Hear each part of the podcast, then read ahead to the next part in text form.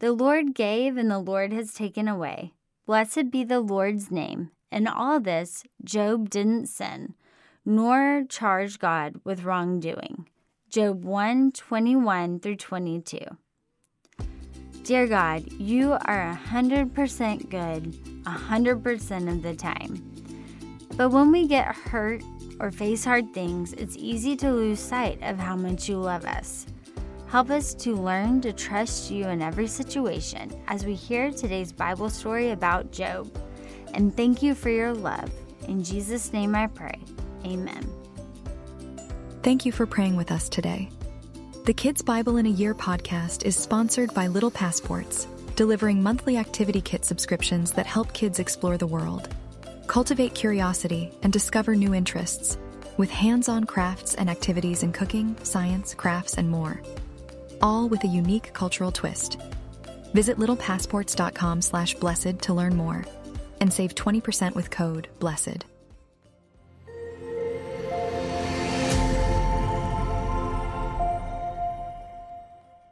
The Book of Job. In this story, we learn about a very good and obedient man and how God allows bad things to happen in his life. And as a result, he learns a lot about life, his friends, and God's control over everything, as inspired by the book of Job. Hey, Julia Sadler here with the Kids Bible in a Year podcast. I am so glad you're here. Today, we get to hear a powerful Bible story where the devil tries to get a man named Job to turn his back on God. Do you think it works? Let's dive in to find out. Job was an honest man that loved God and stayed away from evil. He had many children, a lot of money, servants, sheep, camels, cows, and donkeys. He had everything he ever wanted. One day, Satan went to talk to God about Job. God saw Satan and asked, where did you come from? Oh, you know, a little bit of everywhere, he replied with a grin on his face. God said, Have you seen my friend Job while you were a little bit of everywhere? You can't miss him. There is no one quite like him.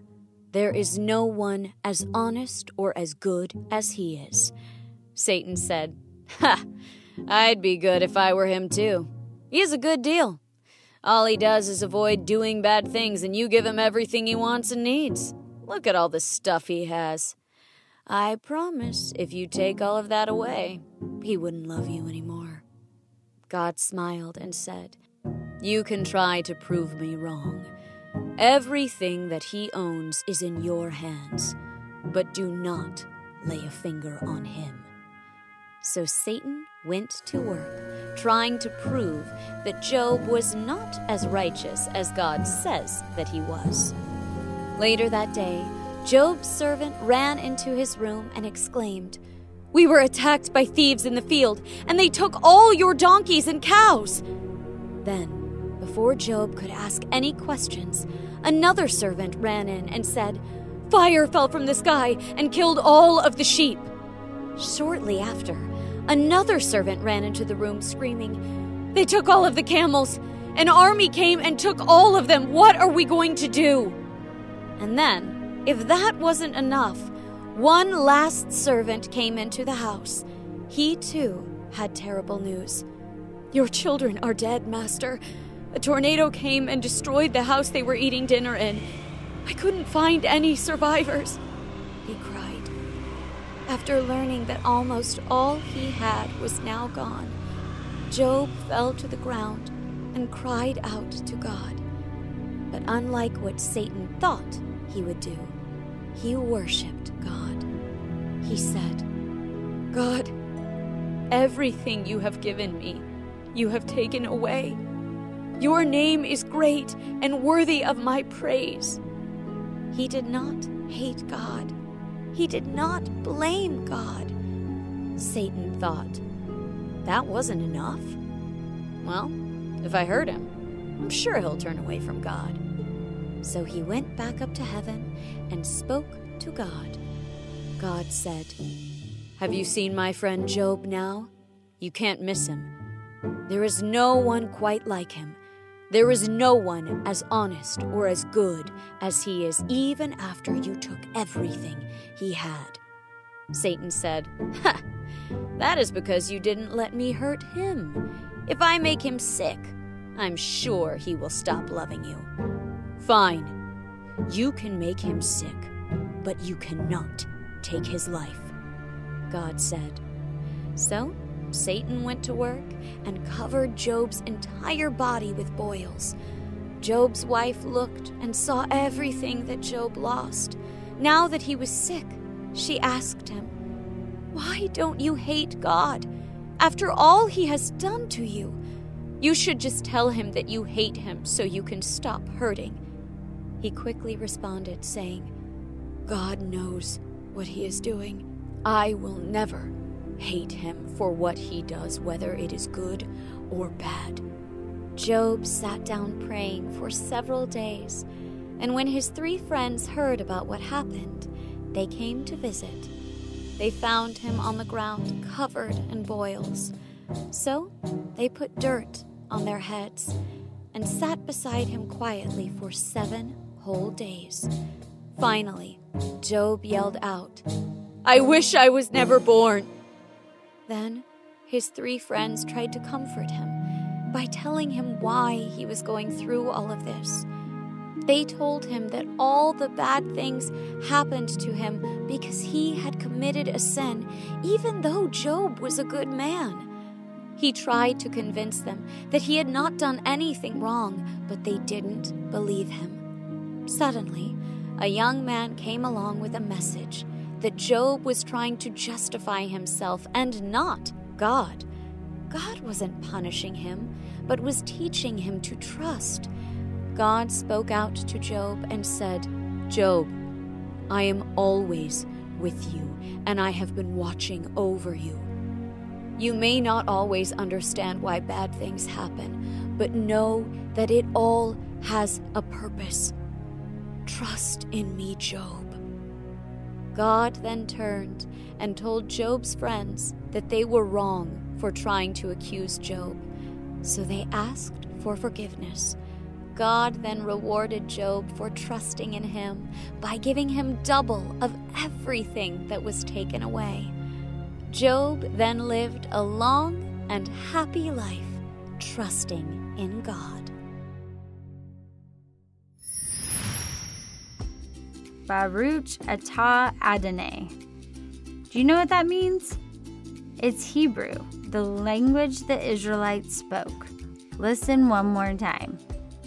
Baruch atah Adonai. It means, Blessed are you, O Lord, and is the key to help you face even the hardest situations with hope, just like Job. You see, Job went through a lot of pain and heartache. He was sad and hurt and confused. But even when he was at his lowest, he still blessed the Lord. That means he honored God in his heart and praised him with his lips. People around him said, God has abandoned you. But Job said, No, God doesn't do that. Others say, You should let God have it. Yell at him for allowing so much pain in your life. But Job said, Nope, I accepted all the blessings God gave me. Should I not also accept these hard times? Some of Job's friends even told him that God was punishing him for something bad he had done. But Job said, No, I'm innocent, and God doesn't punish the innocent. He is a God who always does what's right. You see, Job didn't have all the answers, but he chose to trust the one who did. And you and I can do that too. We can say, Blessed are you, O Lord, even when life is hard. And I promise it changes and helps so much when you do that. Here's why. Jesus said in John 16 33, that we all are going to deal with challenging and hard situations in this world. That's just the reality of living in a world wrecked by sin. But Jesus didn't stop there. He went on to say, Cheer up, I have overcome the world. You see, everybody on earth faces big problems and hard times, but not everybody faces them the same way. John 16:33 says, "In this world you will have trouble, but take heart, I have overcome the world." That's what Jesus promises us. Some people get hurt in life, making them run away from God. They think God's not really good. He's not really powerful. He's not really loving, and I can't trust him. So they don't. They get angry, fearful, and unhappy. Other people get hurt in life, and that makes them run straight to God. They think, God is still good, He is still powerful, He is still loving, and I will trust Him no matter what. So they do. And right there in the middle of all that pain, they find themselves with more peace, courage, and joy than ever before. Two people with the same hurt, the same questions, the same confusion, but one person is scared, angry, and feels alone. The other person is brave, filled with peace, and comforted by God. Which person do you want to be when life gets hard? I know who I want to be. I want to trust Jesus, the one who overcame the sin that causes so much hurt in our lives. Because no matter what happens, when you're with Jesus, you're loved, safe, and have everything you need. And amazingly, Jesus promises that He can take even the sad, confusing things in our lives and bring something beautiful and good out of them. So the next time you face something really painful, sad, or confusing, practice our prayer Blessed are you, O Lord. Don't let your pain tell you who God is, because it won't tell the truth. Instead, say, God, I don't understand why this is happening, but I know you are good. You are with me, and I trust you. Blessed are you, O Lord. Thanks for listening today. I hope you'll be back next time to hear how God used the most unlikely person to save his people from a huge army. And remember, the Bible is the best story ever told. It's God's story to you, and it's all true. Please leave us a review if you enjoyed this podcast. Reviews help parents find this podcast and spread the good news around the world. Thanks for listening to Pray.com's Kids Bible in a Year. For more Bible stories and wisdom to last a lifetime, download the Pray.com app for free today.